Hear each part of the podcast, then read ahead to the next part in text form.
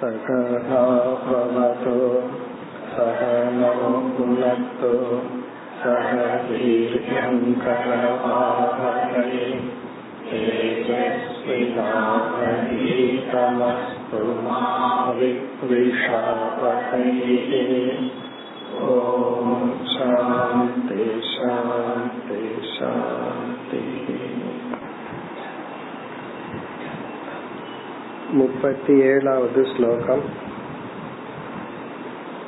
நஹிதஸ்ய விகல்பாக்யா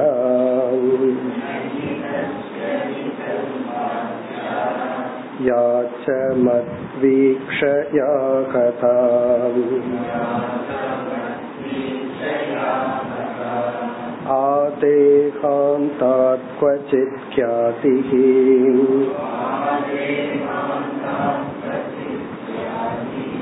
ததா சம்பத்யதே மயா.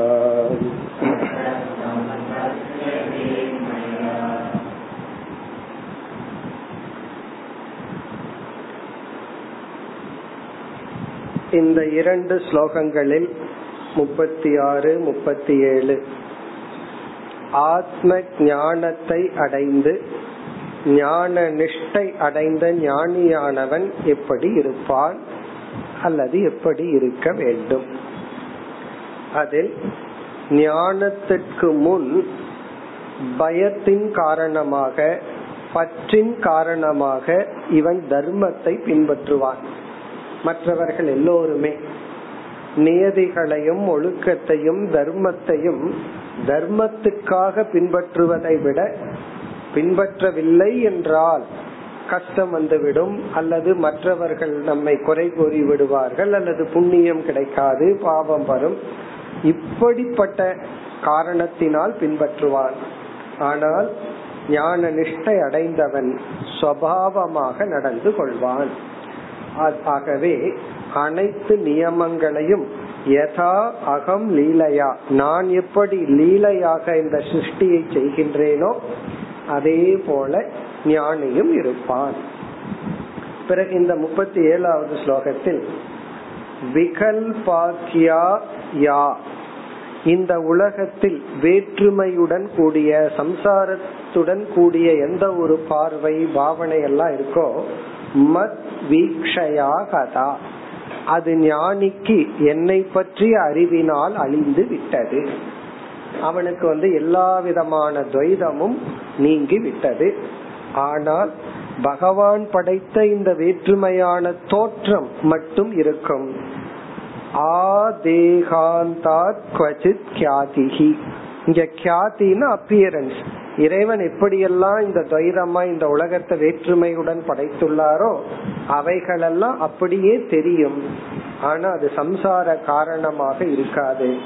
இது உடல் இருக்கும் வரை, உடலை விட்டதற்கு பிறகு ததக மயா சம்பத்யதே, இறந்ததற்கு பிறகு அந்த ஞானி என்னை முழுமையாக அடைகின்றான். அப்படின்னா மீண்டும் பிறப்பதில்லை. இந்த இரண்டு ஸ்லோகங்களும் ஞான நிஷ்டையை அடைந்த சந்நியாசியை பற்றியது. இனி அடுத்த இரண்டு ஸ்லோகத்தில் வேறு தலைப்புக்கு வருகின்றார். 38வது ஸ்லோகம். துக்கோதர்கேஷு காமேஷு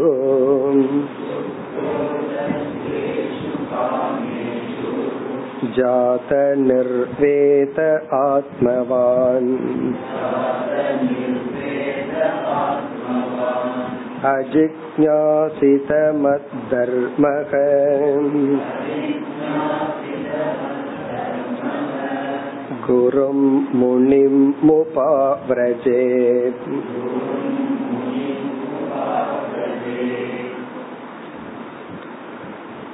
சந்நியாச ஆசிரமத்தில் இருப்பவர்களுடைய கடமைகளை பகவான் பேசிக்கொண்டு வருகின்றார்.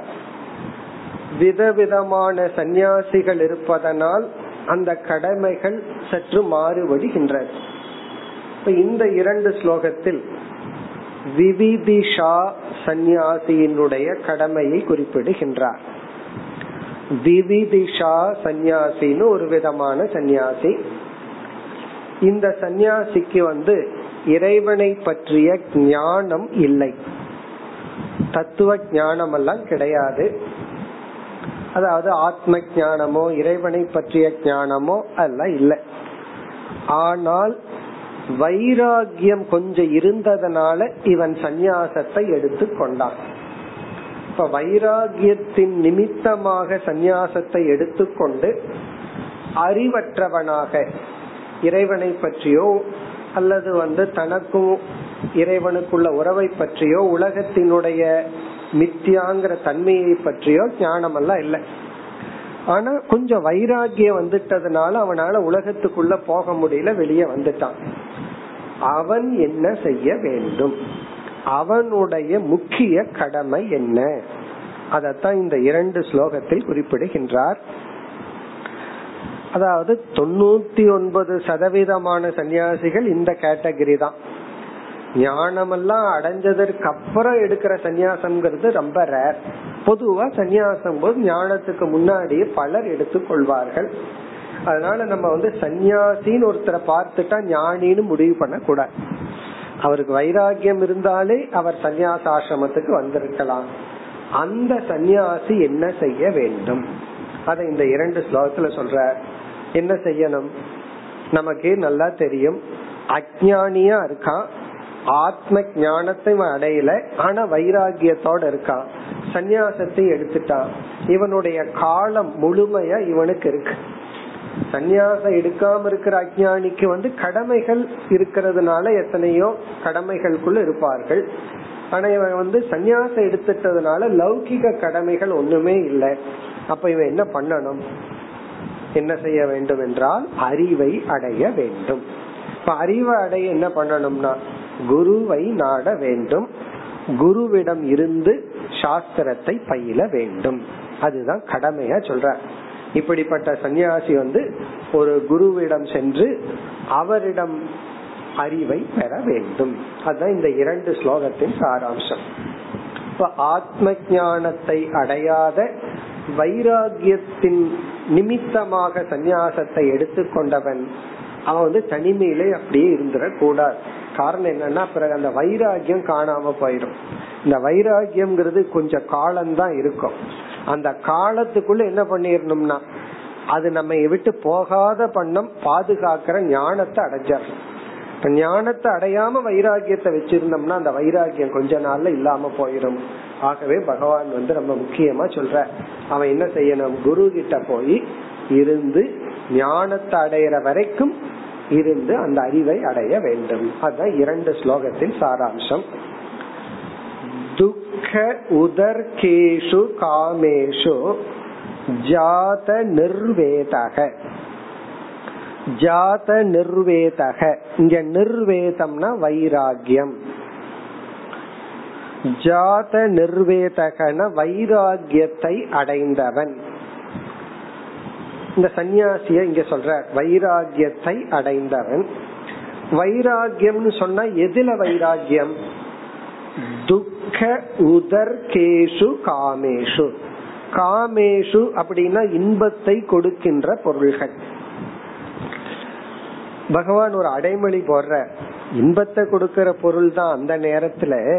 ஆனா உண்மையிலேயே அந்த பொருளினுடைய தன்மை என்ன, துக்க உதர்க்கம், பிறகு துயரத்தை கொடுக்க போகின்ற, இப்பொழுது இன்பத்தை கொடுக்கின்ற பொருள்களில் வைராகியத்தை அடைந்தவன். துக்க உதர்க்கம் அப்படின்னா ஃபியூச்சர்ல துயரத்தை கொடுக்க போகுது.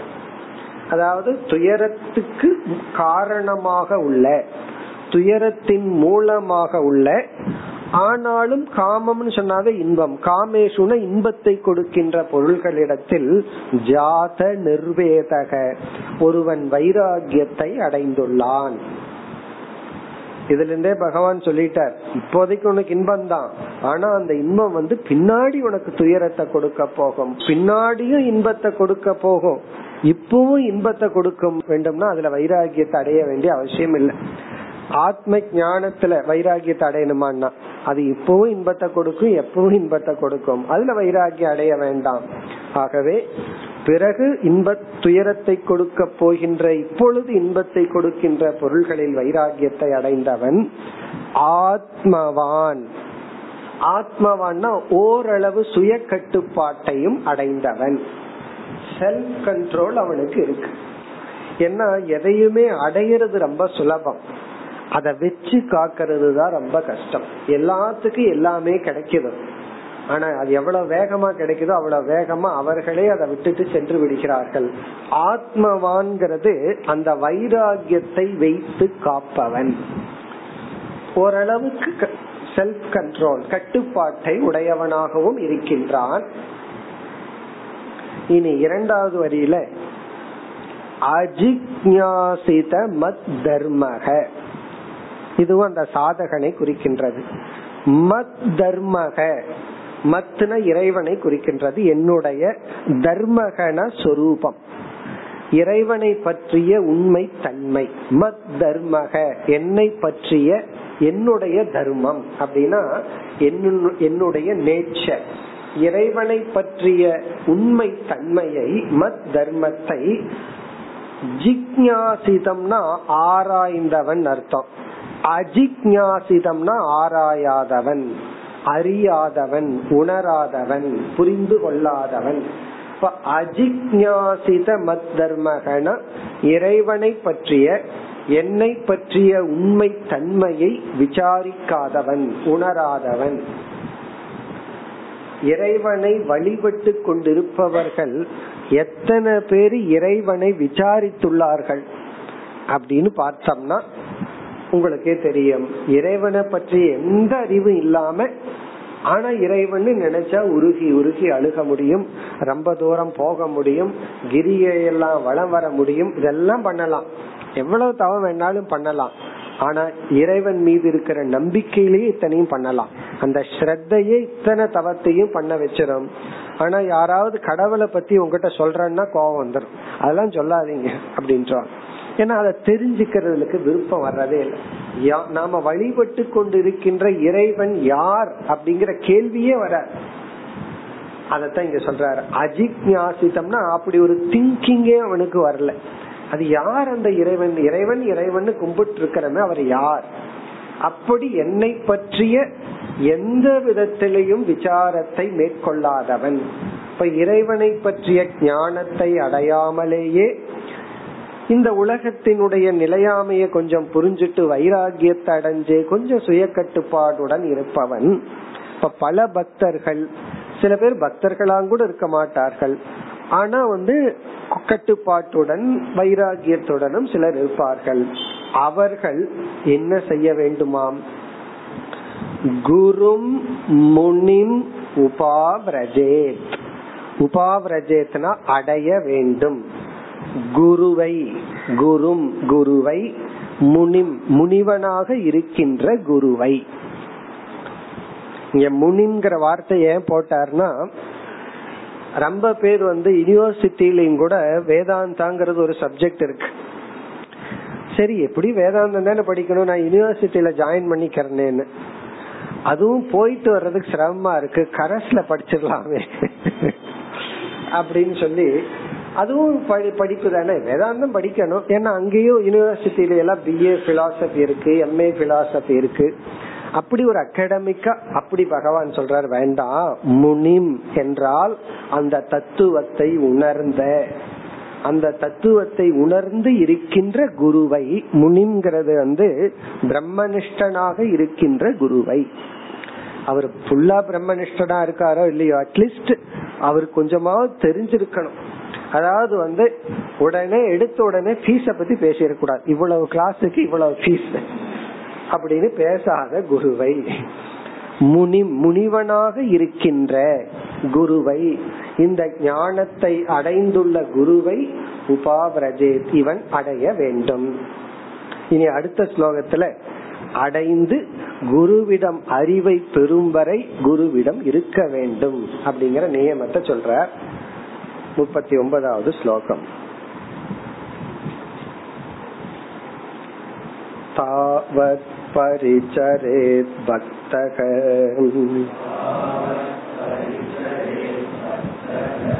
ஸ்ரத்தாவானனசூயக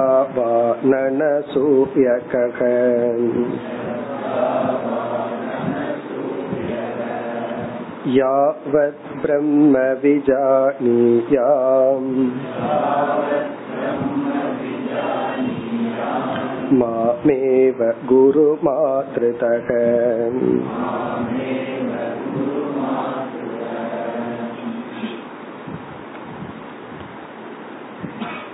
குருவை அடைந்து எவ்வளவு காலம் குருவிடம் இருந்தால், சாஸ்திரம் படித்தால் அந்த பிரம்மத்தை புரிந்து கொள்ள முடியுமோ அவ்வளவு காலம் அவன் அங்கு இருந்து இந்த அறிவை அடைய வேண்டும்.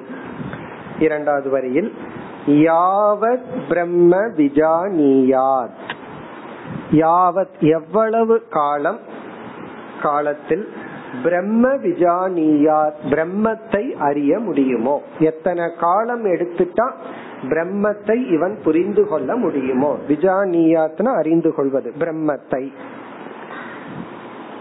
எவ்வளவு காலம் இருந்தா இவனால பிரம்மத்தை புரிஞ்சுக்க முடியுமோ அவ்வளவு காலம். தாவத் முதல் வரியில முதல் சொல் தாவத்னா அவ்வளவு காலம். இவன் என்ன பண்ணணுமா, இந்த அறிவை எப்படி பெற வேண்டும் அதையும் சொல்றார். தாவத் பரிச்சரேத் பக்தக, பரிச்சரேத்னா சேவை செய்து, பரிச்சரேத் ஒரு பக்தனாக இருந்து சேவை செய்து. பிறகு வேற என்னென்ன குணத்துடன் இருக்கணும், ஸ்ரத்தாவான், சாஸ்திரத்திடத்திலும் குருவிடத்திலும் ஸ்ரத்தை உடையவனாக, அனசூயக பொறாமை அற்றவனாக, பொறாமை என்ற குணத்தை நீக்கியவனாக. அனசூயகங்கிறதுக்கு இனியொரு அர்த்தம் இருக்கு, குறை கூறுதல். இந்த குறை கூறுதல்ங்கிற புத்தியை நீக்கியவனாக. இந்த உலகத்துல நம்ம குறை கூறணும்னு ஆரம்பிச்சா எட்டர்னலா கூறிட்டே இருக்கலாம். ஏன்னா எல்லா இடத்திலயும் எல்லா விதமான குறைகளும் இருக்கு. அது ஏன் இருக்குன்னா பகவான் குறையோட தான் படைச்சிருக்காரு. எந்த மனுஷனையும் குறை இல்லாம படைக்கல. இப்ப குறை கூற ஆரம்பிச்சோம் அப்படின்னா அதுக்கு எண்டே கிடையாது. இந்த உலகத்துல யாருகிட்டயாவது நீங்க போய் பேசி பாருங்க, ஸ்டாக் எடுத்து பாருங்க, அந்த பேச்சுல குறை கூறுற வார்த்தைகள் தான் அதிகமா இருக்கும். இப்ப அனசூயக்ககன்னா இவன் குறை கூறி கொண்டே இருந்தால் நிறையான ஒண்ண அடையவே முடியாது. குறை கூறிட்டு இருக்கிறதுக்கே நேரம் சரியா போகும். அல்லது யாரையும் குறை கூறாமல், குறையை பார்க்காமல், அல்லது பொறாமைப்படாமல், ஸ்ரத்தாவான். இந்த சாஸ்திரத்துல ஸ்ரத்தை தேவை, அதெல்லாம் புண்ணியத்தினாலதான் வரணும். இல்லைன்னா நானே என் மைண்ட்ல கண்டுபிடிச்சிருக்கிறேங்கிற சில ஆராய்ச்சியாளர்கள் எல்லாம் உண்டு. நானே கண்டுபிடிச்சிருக்கேன், எதுக்கு சாஸ்திரத்தை நான் டிபெண்ட் பண்ணணும். அப்படியெல்லாம் இல்லாம சாஸ்திரத்திடத்திலும் குருவிடத்திலும் ஸ்ரத்தை உடையவனாக, பரிச்சரேத், பரிச்சரேத்னா இவன் பணிவிடை செய்து இந்த அறிவை பெற வேண்டும்.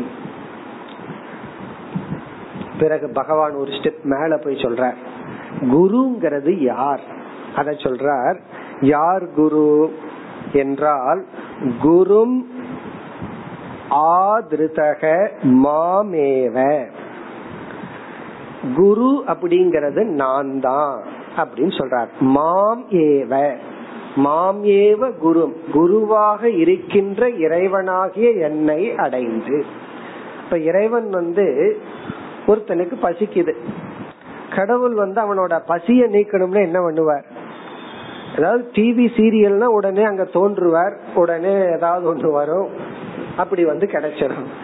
ரியல் லைஃபுக்கு வந்தா பகவான் ஒருத்தனுடைய பசியை நீக்கணும்னு என்ன பண்ணுவார்னா, யாரோ ஒருத்தர் வருவார், முன்பின் தெரியாத வருவார், இல்ல எப்படியோ விதத்துல இவனுக்கு சாப்பாடு கிடைச்சிடும். இவன் லாஜிக்ல பகவான் எங்க கொடுத்தாரு, இவன் தானே கொடுத்தான், அப்படி இப்படின்னு பேசக்கூடாது.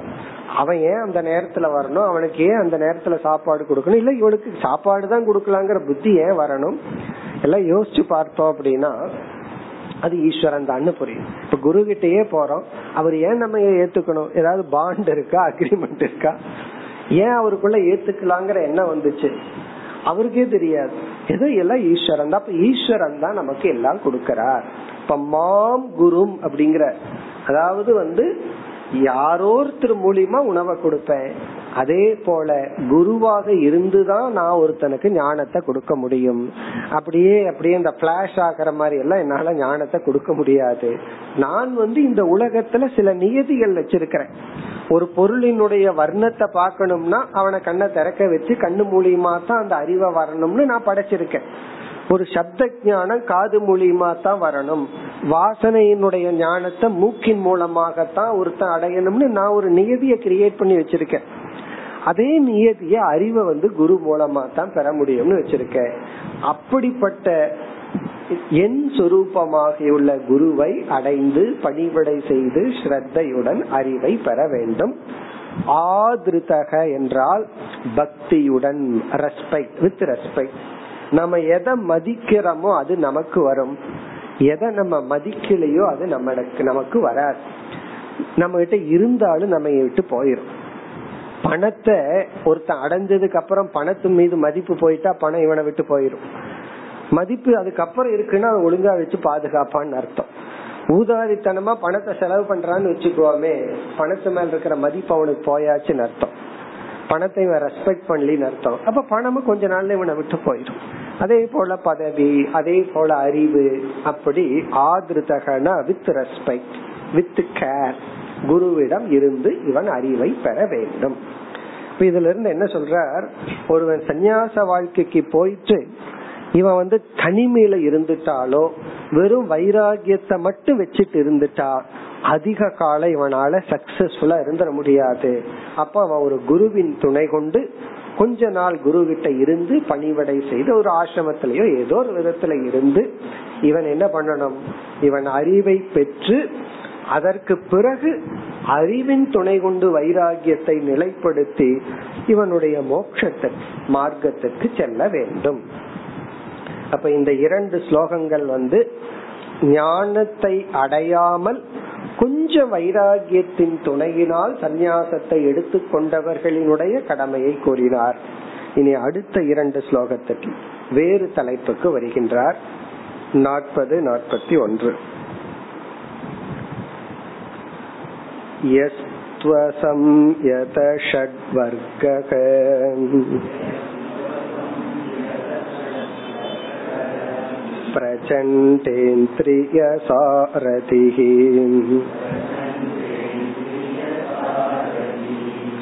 ஞான வைராக்ய ரகிதஹ த்ரிதண்டமுபஜீவதி சுராணாத்மானமாத்மஸ்தம்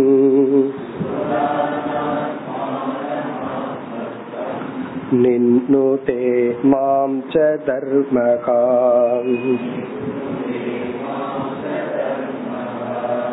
அவிபக்வ கஷாயோஸ்மாத் அமுஷ்மாஸ்ச விஹீயதே.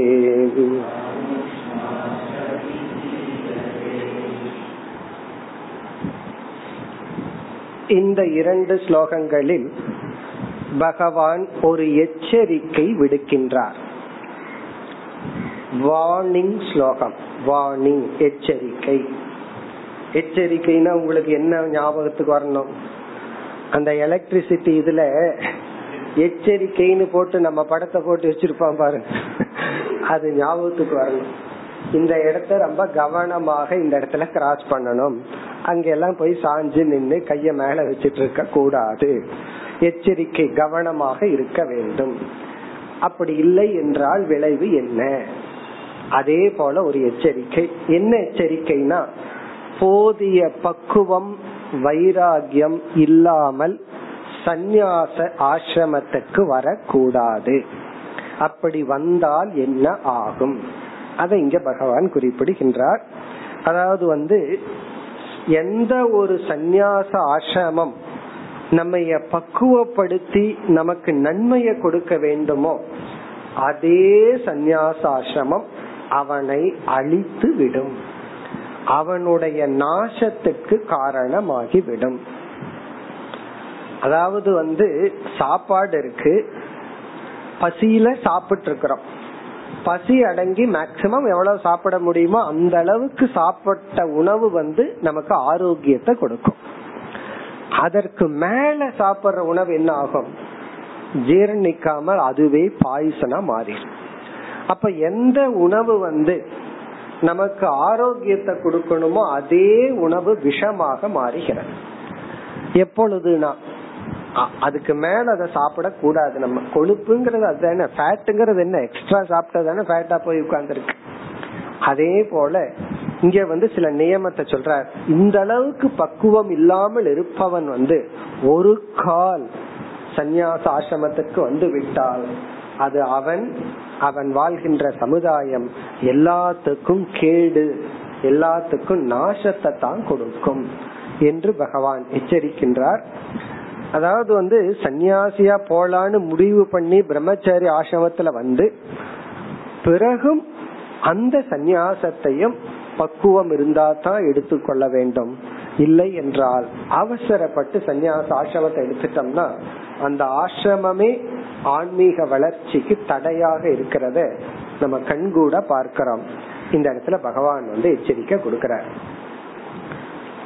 அதாவது இப்படிப்பட்டவன் சந்நியாசம் எடுத்து கொண்டால், இந்த பக்குவம் இல்லாதவனை வர்ணிக்கிறார். எப்படிப்பட்டவன், எந்த ஒருவன்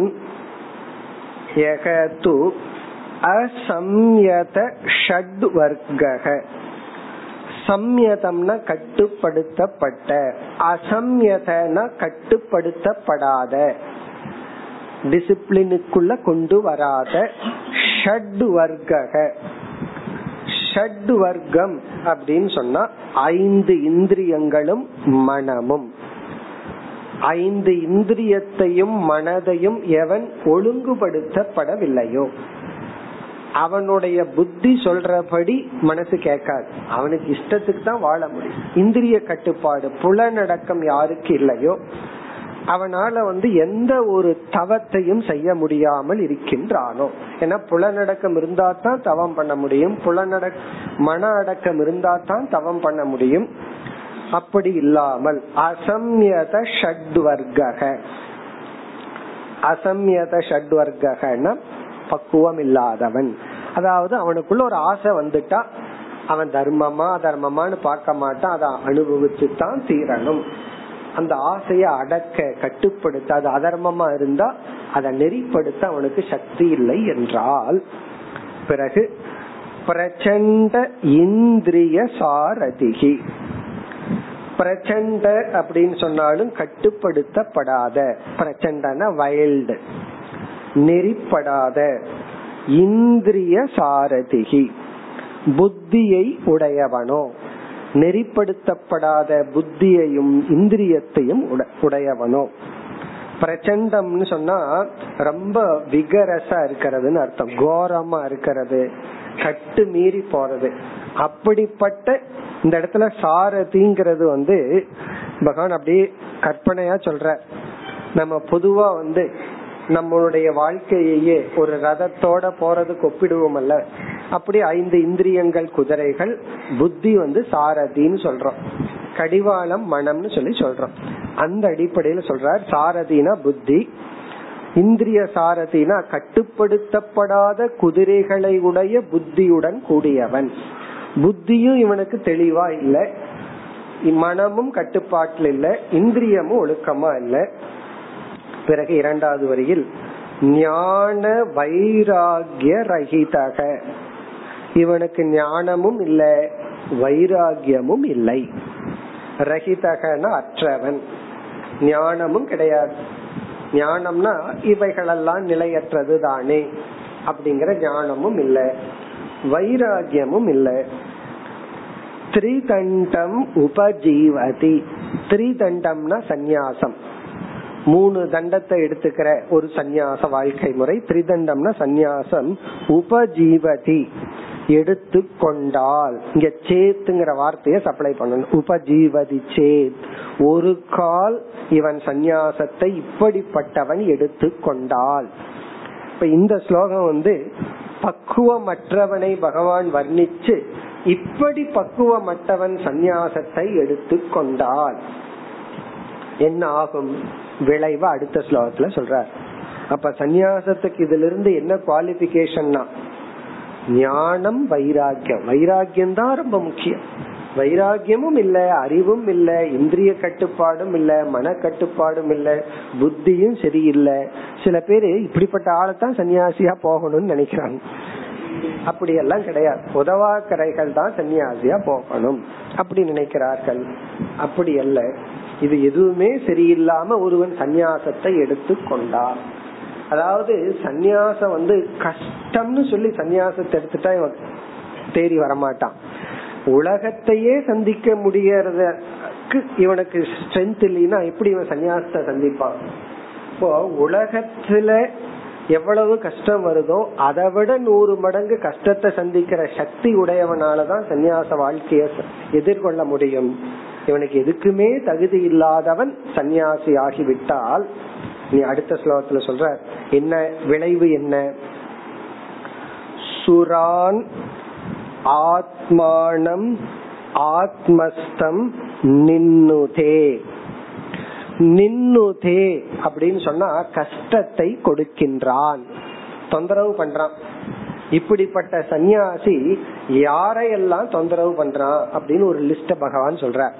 இவர்களுக்கு எல்லாருக்குமே இந்த சன்னியாசி இடைஞ்சல் ஆயிடுறான். யார்? சுரான், தேவர்கள். தேவர்களுக்கெல்லாம் இவன் வந்து கஷ்டத்தை கொடுக்கறான். ஆத்மானம், தனக்கு தன்னைத்தானே கஷ்டப்படுத்தி கொள்றான். ஆத்மஸ்தம் மாம், அவனுக்குள் இருக்கின்ற என்னையும் கஷ்டப்படுத்துகின்றான். இப்ப பகவான் எந்த நிலையில போய் சொல்றாரு பாருங்க. நீ பக்குவம் இல்லாம சன்னியாசம் எடுத்துட்டீன்னா நீ என்னையே கஷ்டப்படுத்துற. இப்ப பகவான பழி வாங்கணும்னு என்னன்னா, சொசைட்டிய பழி வாங்கணும்னு என்ன பண்ணுனா சன்னியாசத்தை எடுத்துக்கோ பக்குவம் இல்லாமல். அப்படி பகவான் சொல்றார் ஆத்மஸ்தம் மாம்னா அவனுக்குள் இருக்கிற என்னையே. நின்னுதே அப்படின்னா நல்லா அடிச்சு உதைக்கிறதுக்கு பேருதான் நின்னுதே. நுதி அப்படின்னு சொன்னா ரொம்ப கஷ்டத்தை கொடுக்கறது. தேவர்களுக்கெல்லாம் இவன் கஷ்டத்தை கொடுக்கறான். தேவர்களுக்கு 2 மீனிங் சொல்லலாம். ஒண்ணு இஷ்ட தேவதைகளா இயற்கையின் தத்துவமா இருக்கிற தேவர்கள். இனி ஒண்ணு தன்னுடைய இந்திரியங்கள். அந்த இந்திரியங்களே பாவம் ஏதோ கேக்குது, இவன் சன்னியாசம் எடுத்துக்கிறேன்னு சொல்லி தர்மப்படியும் இந்திரியத்தை வந்து இவன் வந்து பயன்படுத்த முடியாம இருக்கான். இப்ப தேவர்களை கஷ்டப்படுத்துறான், தன்னை கஷ்டப்படுத்திக்கிறான், என்னையும் கஷ்டப்படுத்துறான். எப்படி சொல்றாரு பகவான்? நின்னுதே மாம்ச. சரி, இவன் யார்? பகவான் வந்து ரொம்ப பவர்ஃபுல் வார்த்தையை பயன்படுத்துறார். முதல் வரியில கடைசி சொல் தர்மஹா. ஹா அப்படின்னா ஹன், கொன்றவன். தர்மஹான தர்மத்தை கொன்றவன். ஹி கில்ட், தர்மத்தையே கொன்றவன், கொலையாளின்னு சொல்ற. இவன் என்ன கொலை பண்ணிட்டான்? இவன் யார கொலை பண்ணவன்? தர்மஹா, தர்மத்தை கொன்றவன். இதுக்கு மேல இப்படி பவர்ஃபுல் வார்த்தையை சொல்ல முடியும்? இவன் வந்து தர்மத்தையே கொன்றவன் ஆகிறான். ஏன்னா அந்த தர்மத்துக்குள்ள போய் வாழ பக்குவம் இல்லாமல் இவன் அந்த தர்மத்துக்குள்ள போகும்போது அந்த தர்மங்கள் அனைத்தையும் இவன் அழித்து விடுகின்றான். வேற தர்மத்தை இவன் எடுத்துக்கொள்ள முடியாது. இப்ப பண ஆசை இருக்கிறவன் சன்னியாசியா போயிட்டா என்ன ஆகிறதுனா, பண ஆசை இருந்து பிசினஸ் பண்ணிட்டு இருந்தா பரவாயில்ல, பண ஆசையுடன் இவன் சன்னியாசியா போயிட்டான்னா இவன் என்ன பண்ணுவான்? பண ஆசை இருக்கிறவன் வந்து ஒரு விபூதி 50 கிராம் பாக்கெட்டா 10 ரூபாய்க்கு விற்பான். சன்னியாசி என்ன பண்ணுவான்? ஒரு கிராம் பாக்கெட்டை இது ஈஸ்வர பிரசாதம்னு 100 ரூபாய்க்கு விற்பான். காரணம் என்ன? அங்க பகவான உள்ள கொண்டு வந்து பிரசாதம்ங்கிற ஒரு அடிஷனல் வேல்யூவை சேர்த்தி இவன் என்ன பண்ணுவான்? அப்படி விற்பான். காரணம் என்ன? இது எவ்வளவு தர்மகா, எவ்வளவு தூரம் தர்மத்தை அழிக்கிறது. அதனால பகவான் வந்து அந்த வார்த்தையே சொல்லிட்டார், அவன் வந்து தர்மத்தை அழித்தவன், என்னையும் அவனையும் தேவர்களையும் கஷ்டப்படுத்துபவன். பிறகு அடுத்த 2வது மீண்டும் சொல்றார் அவிபக்குவ கஷாயக. இவனை வர்ணிக்கிறார் அவிபக்குவ கஷாயக. இவன் யார் அப்படின்னா, கஷாயம் அப்படிங்கிற வார்த்தைக்கு மனதில் உள்ள அழுக்குகள், மனசுக்குள்ள இருக்கிற விருப்பு வெறுப்புகள், ஆசைகள், இதெல்லாம் கஷாயக அவிபக்குவம், பக்குவம் அப்படின்னு சொன்னா அதெல்லாம் ரோஸ்ட் பண்ணிடுறது, அதெல்லாம் பக்குவப்படுத்திடுறது, அதெல்லாம் இல்லாம பண்றது. அவிபக்குவம்னா இவனுக்குள்ள இருக்கிற ஆசைகளை எல்லாம் அப்படியே ரோஸ்ட் பண்ணாம அப்படியே வச்சிருக்கிறான்னு அர்த்தம். சில பேர் மீனை சாப்பிடுறவங்க என்ன பண்ணணும், வெந்நீர்ல போட்டு எடுத்து சாப்பிட்டா பரவாயில்ல, அப்படியே பக்குவப்படுத்தாம உள்ள போய் சாப்பிட்டாங்கன்னு என்ன ஆகும்னா உள்ள போய் அது விளையாட ஆரம்பிச்சிடும். அதே போல இந்த உள்ள இருக்கிற கஷாயம் அழுக்குகளை எல்லாம் இவன் எரிக்கலையா அது அப்படியே வச்சிருக்கிறானா, அந்த உயிரோடு இருக்கிற மீன் போல அப்படியே வச்சிருக்கிறான். அவன் போய் சந்நியாசத்துக்குள்ள வந்தா என்ன ஆகிறது, அவிபக்குவ கஷாயக, அவனுடைய அசுத்தத்தை எல்லாம் அழிக்காமல் இருக்கின்ற இந்த ஒருவன் அஸ்மாத் அஸ்மாத் அமுஷ்மாத் விஹியதே, இந்த லோகத்திலிருந்தும் வரப்போகின்ற லோகத்திலிருந்தும் அழிவை அடைகின்றான். அஸ்மாத், அஸ்மாத்னா இந்த லோகத்திலிருந்து, விஹியதேனா வீழ்ந்தவன் ஆகின்றான், இந்த லோகத்திலிருந்து வீழ்ச்சி அடைந்தவன் ஆகின்றான். அப்படின்னா இந்த லோகத்தை அவனால சந்தோஷமா அனுபவிக்க முடியாது. சில சமயம் அவசரப்பட்டு சில பேர் சொல்லிடுவாங்க, இந்த நியூ இயர்ல இருந்து இந்த நாள்ல இருந்து நான் ஸ்வீட் சாப்பிட மாட்டேன், அதை சாப்பிட மாட்டேன்னு. அடடே ஏன் சொன்னோம் அப்படின்னு அதுக்கப்புறம் வருத்தப்பட்டு இருப்பாங்க. ஏன்னா எல்லாத்துக்கும் வேற சொல்லியாச்சா, அப்ப என்ன பண்ண அவங்களுக்கே தெரியாம திருடி சாப்பிட வேண்டியது இருக்கு, அதுக்கு சொல்லாம ஒழுங்கா சாப்பிட்டு இருக்கலாமல்ல. அப்ப என்னன்னா அமுஷ்மாத், இவன் இந்த லோகத்தையே சந்தோஷமா அனுபவிக்க மாட்டான். அமுஷ்மாத்னா இவனுக்கு சொர்க்கம் முதலிய லோகமும் கிடைக்காது, வேற புண்ணிய லோகமும் இவனுக்கு கிடைக்காது. ஏன்னா தர்மகா, தர்மத்தை கொன்றவன், பாபம் செய்தவன் ஆகிறான். விகியதேன விளக்கப்பட்டு விடுகின்றான். இவ்விதம் இந்த இரண்டு ஸ்லோகத்துல பகவான் பக்குவம் இல்லாமல் சந்நியாசத்தை எடுத்து கொள்ள கூடாது.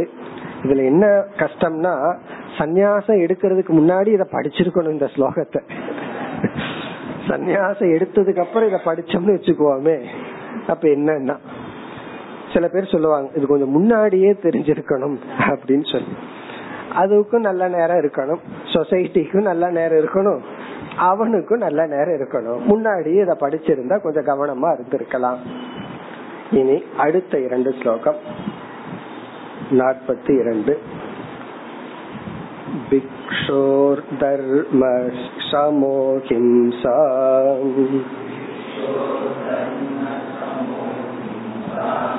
தப ஈக்ஷா வனைகசக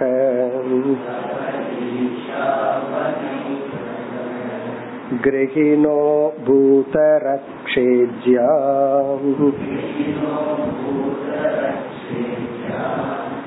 த்விஜஸ்யாச்சார்ய சேவனம்.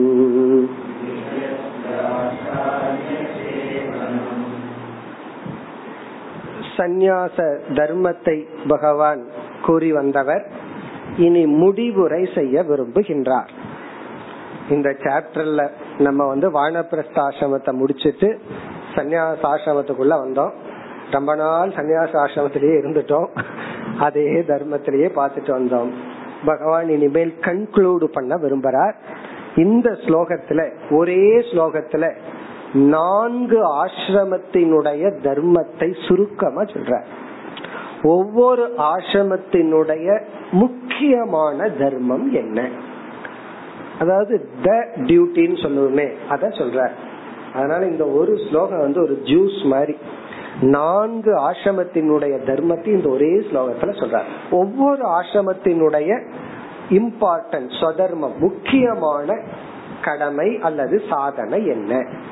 பிறகு அடுத்த ஸ்லோகத்துல என்ன செய்யறார், எல்லா ஆசிரமத்தில் இருப்பவர்களும் ஜெனரலா ஃபாலோ பண்ண வேண்டிய நியமங்கள் என்ன என்று இந்த 2 ஸ்லோகத்துல ஒரு விதமான கன்க்ளூஷன். பிறகு அடுத்த வருகின்ற 5 ஸ்லோகத்துல தி என்டையர் தர்மா, வர்ணாசிரம தர்மத்தையே பகவான் கன்க்ளூடு பண்ண போறார். சோ முடிவுரைக்கு ஆரம்பம் ஆகின்றார். இனி இந்த ஸ்லோகத்துல முதல்ல சந்யாச ஆசிரமத்திலிருந்து வர்றார், கடைசி ஆசிரமத்திலிருந்து வர்றார். சந்யாசியினுடைய கடமைகள் என்ன, பிக்ஷோகோ தர்மக சமக அஹிம்சா, சூத்திரமான ஸ்லோகம் ஞாபகம் வச்சுக்கணும். பிக்ஷோகோ தர்மக, பிக்ஷுனா சந்நியாசி, சந்நியாசியினுடைய தர்மம் சமக, சமகன மனக்கட்டுப்பாடு, அஹிம்சா யாரையும் துன்புறுத்தாமல் இருத்தல். ஒரு சந்நியாசின்னு சொன்னா முடிந்த வரை நம்ம எவ்வளவுதான் முயற்சி பண்ணாலும் மற்றவங்க நம்மால துயரப்பட்ட நம்ம ஒண்ணும் பண்ண முடியாது. ஒருத்தர் வந்து சொல்றாங்க உங்களால நான் கஷ்டப்படுறேன் அப்படின்னு, நம்ம கேக்குறேன் ஏன் அப்படின்னு, நீங்க உயிரோடு இருக்கிறதா அப்படின்னா நம்ம என்ன பண்ண முடியாது, அதுக்காக ராகவா முடியும், அதெல்லாம் ஒண்ணும் பண்ண முடியாது. முடிந்த வரை பிளான் பண்ணி இப்படி பேசுனா இப்படி ஹர்ட் ஆவான்னு சில பேர் பிளான் பண்ணி பண்றாங்கல்ல, அப்படி இல்லாமல் அஹிம்சா. சமகங்கிறதுல வந்து எல்லா விதமான நிவிருத்தி பிரதானமான சாதனைகள் விட்டு விடுதல். சமகங்கிறதுக்கு இனி ஒரு அர்த்தம் இருக்கு, தியாகம், சந்நியாசம், விட்டு விடுதல், விலகி கொள்ளுதல். விலகுவதும் அஹிம்சையும் சந்நியாச தர்மம். சந்நியாசம் அப்படின்னு எடுத்துட்டா யாரையும் துன்புறுத்த கூடாது அப்படிங்கறது மனசுக்குள்ள போயிடணும், ஆணி மாதிரி போயிடணும், ஆணி வேர் மாதிரி உள்ள போயிடணும். அதன் அடிப்படையில தான் இவனுடைய அனைத்து செயல்களும் இருக்கும். சமகங்கிறது தியானம், மனக்கட்டுப்பாடு, பிறகு தியாகம், இது போன்ற கடமைகளிலிருந்து விலகி கொள்ளுதல் போன்ற நிவிருத்தி பிரதானமான சாதனைகள் எல்லாம் சமக. சரி, இனி வானப்பிரஸ்த ஆசிரமத்தினுடைய தபக ஈக்ஷா வனைகசக.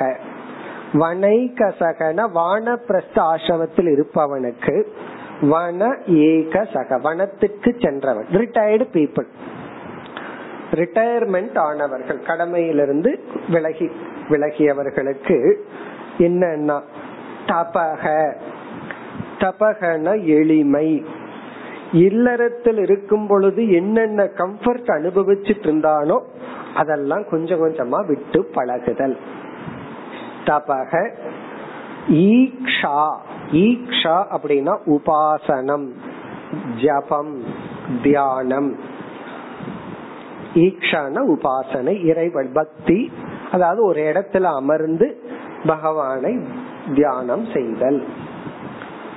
கொஞ்சம் யாத்திரையெல்லாம் போலாம். வானப்பிரஸ்தனுடைய பிகினிங்ல ரிட்டையர்ட் ஆனதுக்கு அப்புறம் கொஞ்ச நாள் அப்படியே நாளெல்லாம் ஊரெல்லாம் போய் அந்த மெமரிஸ் இருக்கே அது போது நமக்கு அதை கொஞ்சம் கலெக்ட் பண்ணி வச்சுக்கணும். அது கொஞ்சம் இல்லறத்தில் இருக்கும் போதே போறது நல்லது, ஏன்னா உடம்பு கொஞ்சம் சௌரியமா இருக்கும், பணமும் எல்லாம் கொஞ்சம் கையில் இருக்கும். அதனால போயிட்டு வந்து அந்த மெமரிஸ் எல்லாம் வச்சுட்டு பிறகு மானச பூஜா, மானச தியானம், இதெல்லாம் என்னன்னா ஈக்ஷா. நம்ம ஏற்கனவே பார்த்திருக்கிறோம் வானப்பிரஸ்த ஆசிரமத்துக்கு முக்கியமான சில கடமைகள்ல ஒண்ணு என்ன பார்த்தோம், மௌனம் அப்படின்னு பார்த்தோம். மௌனமாக இருத்தல், விலகி கொள்ளுதல், மற்றவங்க விஷயத்துல தலையிடாமல் இருந்து பழகுதல். அப்படி ஒருத்தர் வீட்டுல ரிட்டையர்ட் ஆயிட்டு இருந்தா அவருடைய பிரசன்ஸ்லயே கடவுளை பார்ப்பார்கள், இல்லை என்றால் வீட்டை விட்டு கடத்துவார்கள், இல்லைன்னா அவங்க நம்ம விட்டுட்டு போயிடுவாங்க. நம்ம வந்து வயசாயிட்டதுனால ரொம்ப பேர் என்ன நினைக்கிறாங்க, வயசாயிட்டதுனாலதான் என்னை யாரும் மதிக்கிறது இல்லைன்னு நினைக்கிறாங்க. ரொம்ப பெரியவர்கள் செய்யற ராங் கன்க்ளூஷன். எனக்கு ரிட்டையர்மெண்ட் ஆயிட்டேன், நான் சம்பாதிக்கிறது இல்ல, அதனாலதான் என்னை யாரும் இளைய தலைமுறைகள் எல்லாம் என்ன மதிக்கலின்னு நினைக்கிறாங்க. அது தப்பான கருத்து. இவங்களுக்கு பணம் இல்லாததுனாலயோ ரிட்டையர்மெண்ட்னாலயோ அடுத்த ஜெனரேஷன் மதிக்காம இல்ல, நொய் நொயின்னு பேசிட்டு இருக்கிறதுனாலதான் மதிக்கிற. நம்ம மதிப்பை நம்மளே இழந்தாரோம், நம்ம அந்த தவத்துடன் இல்ல, அந்த தவத்தோட நம்ம இருந்தோம். அதுக்கப்புறம் சாப்பாட்டுல அவ்வளவு குறை சொல்லிட்டு நேரத்துக்கு எனக்கு போகணும்னு இப்படி எல்லாம் பண்ணிட்டு இருந்தா அப்புறம் என்ன ஆகும்னா மதிப்பை நம்ம தான் இழந்துக்கிறோம். நம்ம அதை தப்பா நினைச்சிடறோம், ஏதோ பணம் இல்லாததுனால மதிக்கல, வயசானதுனால மதிக்கலன்னு நினைக்கிறோம். ஆகவே இது அவர்களுடைய கடமை. இனி இல்லறத்தில் இருப்பவர்களுடைய கடமை என்ன, கிரகிணக பூத ரக்ஷா இஜ்யா.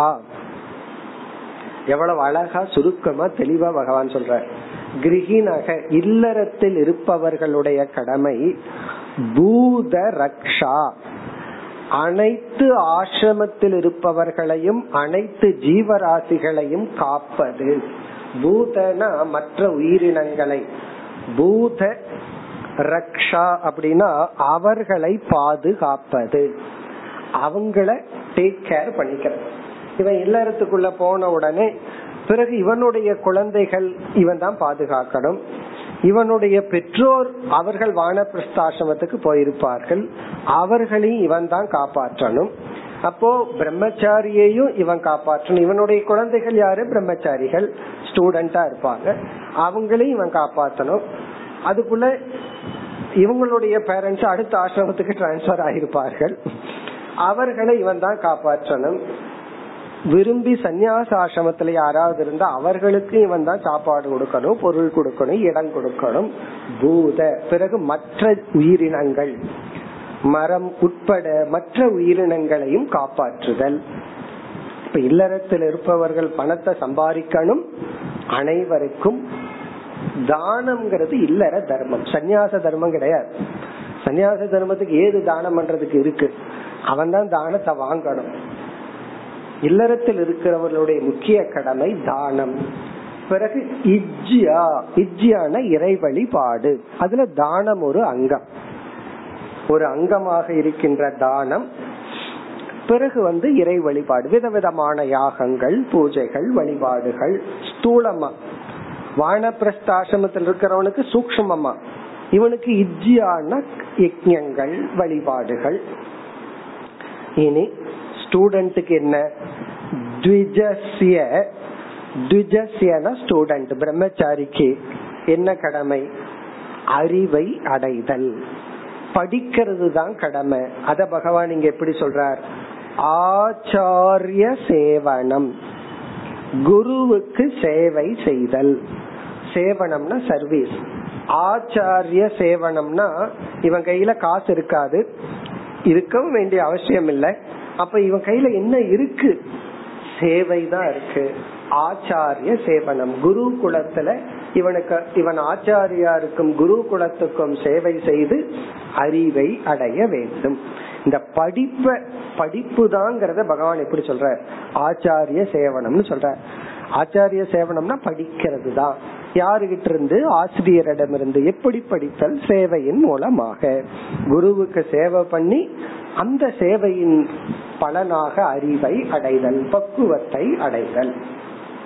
அறிவு மட்டுமல்ல, அது ஒரு பக்குவம் நமக்கு அப்பதான் வரும், அதை நாம் அடைதல். இப்ப ஸ்டூடெண்ட்னுடைய டியூட்டி அறிவை அடைதல், இல்லறத்தில் இருப்பவர்களுடைய கடமை மற்ற அனைத்து ஆசிரமத்தில் இருப்பவர்களையும் ஜீவராசிகளையும் காப்பாற்றுதல். இவன் பணம் சம்பாதிக்கணும், அதை செலவிடணும், அப்படியே சேர்த்தியே வச்சுட்டு இருக்க, கொஞ்சம் ஷேர் பண்ணணும்.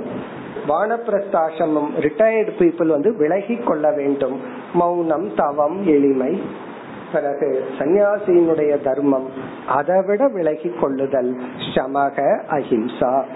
இனி அடுத்த ஸ்லோகத்துல இங்க சொல்லப்பட்டுள்ள தர்மங்கள் எல்லா ஆசிரமத்தில் இருப்பவர்களுக்கும் பொதுவானது என்று கூறுகின்றார். 43 பிரம்மச்சர்யம் தபசௌச்சம் சந்தோஷோ பூத சௌக்ரதம்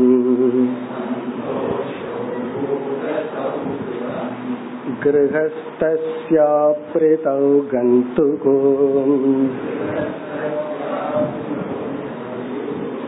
சர்வேஷாமதுபாசனம்.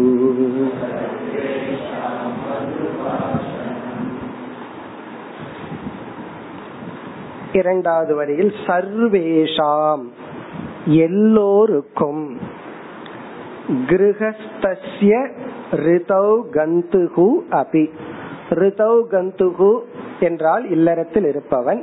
அவனையே மீண்டும் சொல்றார், கிரஹஸ்தஸ்ய இல்லறத்தில் இருந்து கொண்டு வாழ்ந்து கொண்டிருப்பவனுக்கும் கூட, இல்லறத்தில் இருப்பவனுக்கு உட்பட்டு எல்லோருக்கும்.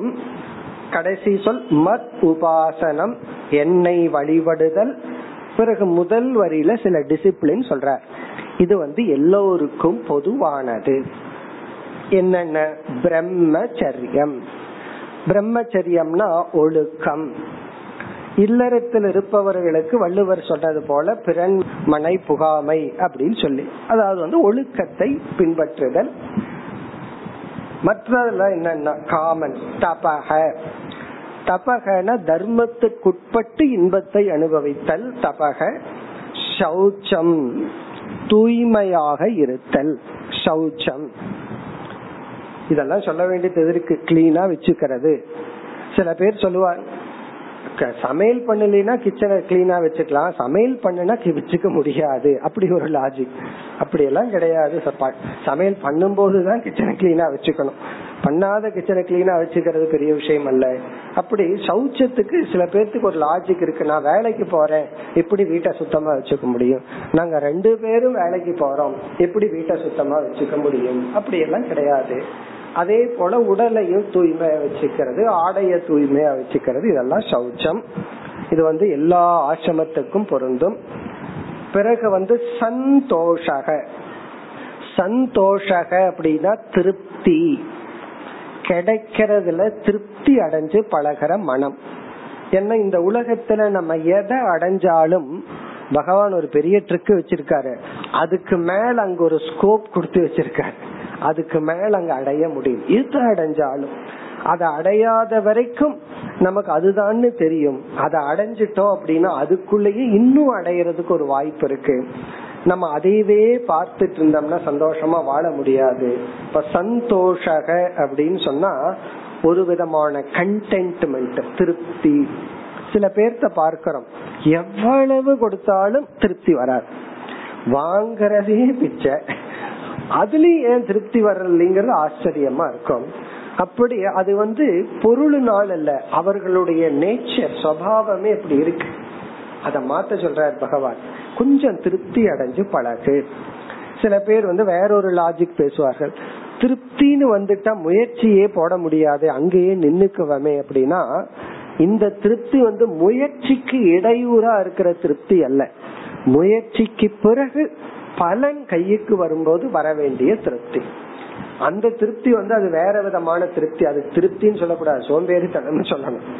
நான் ரொம்ப திருப்தியா இருக்கேன், எனக்கு ஒண்ணுமே வேண்டான்னு சமோ குணத்துல இருந்து தூங்கிட்டு சொல்லுவான். காரணம் என்ன? உழைக்கிறதுக்கு தயாரா இல்ல. உடனே நான் திருப்தியா இருக்கிறேன்னு சொல்றேன். இந்த உழைப்புக்கு பயந்துட்டு இந்த தன்னுடைய தமோ குணத்தை மறைக்கிறதுக்கு இந்த வார்த்தையை பயன்படுத்துவார்கள். அது தப்பா பயன்படுத்துறது. சரியா புரிஞ்சுட்டோம் அப்படின்னா உழைப்புக்கு இந்த திருப்தி தடையாக இருக்காது. இனி அடுத்தது பூத சௌகிருதம். பூத சௌகிருதம் இது ஒரு நல்ல வேல்யூ. எல்லா ஜீவராசிகளிடத்தில் ஒரு ஃப்ரெண்ட்லி ஃபீலிங், எல்லா ஜீவராசிகளிடத்தில் ஒரு நட்புணர்வுடன் இருத்தல். பூதம்னா ஜீவராசிகள், குறிப்பா ஒரு மனுஷன்னா இனி ஒரு மனுஷன், மற்ற உயிரினங்கள். சௌகிருதம் அப்படின்னு சொன்னா ஒரு ஃப்ரெண்ட்லி ஃபீலிங், நட்புணர்வுடன் இருத்தல். எல்லா ஜீவராசிகளின் இடத்துல ஒரு ஃப்ரெண்ட்லி ஃபீலிங் இருக்கணும். இந்த சந்நியாசம் பற்றின்மைங்கிற பேர்ல எனக்கு யாரை கண்டாலும் பிடிக்காது, யாருமே எனக்கு ஒத்து வராது, அப்படி எல்லாம். சில பேர் யாரோடையும் சேர்ந்து வாழ முடியாது. சரி, தனியா தான் போய் இருக்க முடியுமான்னா அதுவும் முடியாது. காரணம் என்ன? அந்த சௌகிருதம் இல்ல, இந்த ஃப்ரெண்ட்லினஸ் வித் அதர் பீயிங். மற்றவங்களோட ஃப்ரெண்ட்லியா இருக்கிறது கிடையாது. ஒரு பயம், ஒரு பொறாமை, விலகி இருக்கணும். சம்டைம்ஸ் சில தப்பா தத்துவத்தை படிச்சுட்டு நான் யாருகிட்டையும் ஒட்ட மாட்டேன், யாரு என்கிட்ட பேசக்கூடாது, யாரு வரக்கூடாதுன்னு ரொம்ப ஓவரா விலகி இருத்தல், அதுவும் இருக்கக்கூடாது. அதே சமயத்துல போய் ஒட்டிக்கும் ஒல்லம் கூடாது.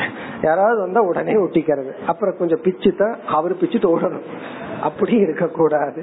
இப்ப பூத சௌகிருதம்னா ஒரு ஃப்ரெண்ட்லினஸ், வர்றையா இருந்தையா போறையா போ அப்படின்னு சொல்லி எல்லாத்துக்கிட்லயும் ஒரு ஃப்ரெண்ட்லினஸ் உள்ள இருக்கணும். அத நம்ம மனசுக்குள்ள இருக்குதுங்கறத மத்தவங்க புரிஞ்சுக்கிறாங்களோ இல்லையோ, வேலை நம்ம மனசுக்குள்ள இருக்கணும். ஏன்னா சில சமயம் மற்றவங்களுக்கு அது புரியாம போகலாம். நமக்குள்ள ஒரு ஃப்ரெண்ட்லினஸ் இருக்கலாம், மற்றவர்களே ஒரு கற்பனை பண்ணிட்டேன்னா, எஸ்பெஷலி ஸ்பிரிச்சுவாலிட்டின்னு சொன்னா அவர்கிட்ட பேசக்கூடாதுன்னு மற்றவங்களே முடிவு பண்ணிட்டு ஓடிடுவாங்க. அதுக்கு நம்ம பொறுப்பல்ல, நமக்குள்ள. அதனாலதான் பக்கத்துல வரும்போது தானே தெரியுதுன்னு சொல்லுவாங்க, தூரத்துல இருக்கும்போது நான் என்னமோ நினைச்சிட்டேன்னு சொல்லுவார்கள். அப்படி நமக்குள்ள ஒரு ஃப்ரெண்ட்லி ஃபீலிங், எல்லா இடத்திலையும் ஒரு நட்புணர்வு, இது எல்லா ஆசிரமத்திற்கும் பொதுவானது. இந்த ஸ்லோகத்துடன் ஓரளவு பகவான் ஓரளவு என்ன மேக்சிமம் சந்நியாச ஆசிரம தர்மத்தை முடித்து விட்டார். இனி வருகின்ற கடைசி 5 ஸ்லோகங்களில் பகவான் முடிவுரை செய்கின்றார். இப்படி அவரவர்கள் எந்தெந்த ஆசிரமத்தில் இருக்கிறார்களோ அந்த ஆசிரம தர்மத்தை பின்பற்றி வந்தால் இறுதியில் என்னை அல்லது மோட்சத்தை வந்தடைவார்கள் என்று இனிமேல் பகவான் முடிவுரை செய்ய போகின்றார். அடுத்த வகுப்பில் முடிப்போம். ஓம் பூர்ணமத் பூர்ணமிதம் பூர்ணாத் பூர்ணமுதச்யதே பூர்ணஸ்ய பூர்ணமாதாய பூர்ணமேவ வசிஷ்யதே. ஓம் சாந்தி சாந்தி சாந்தி.